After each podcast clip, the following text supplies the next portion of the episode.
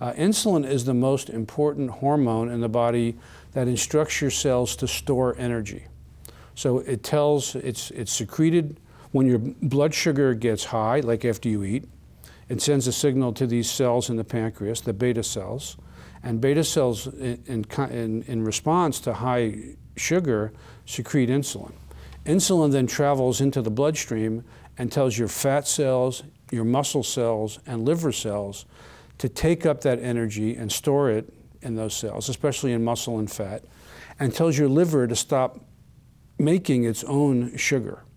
So, so, so it tries to re reduce the amount of sugar. It. It's a closed loop system. It's, it's really nice. And then when the sugar comes down, the secretion of insulin is reduced. So it goes up after you eat, then it comes back down. So it's, it's an important regulatory mechanism.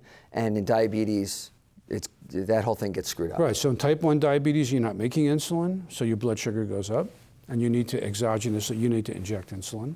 In type 2 diabetes, what seems to be happening, at least initially, is that your cells don't respond to insulin as well.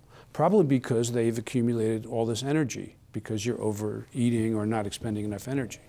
So insulin is, is no longer working. You develop a, a, a syndrome that we call uh, re resistance to insulin.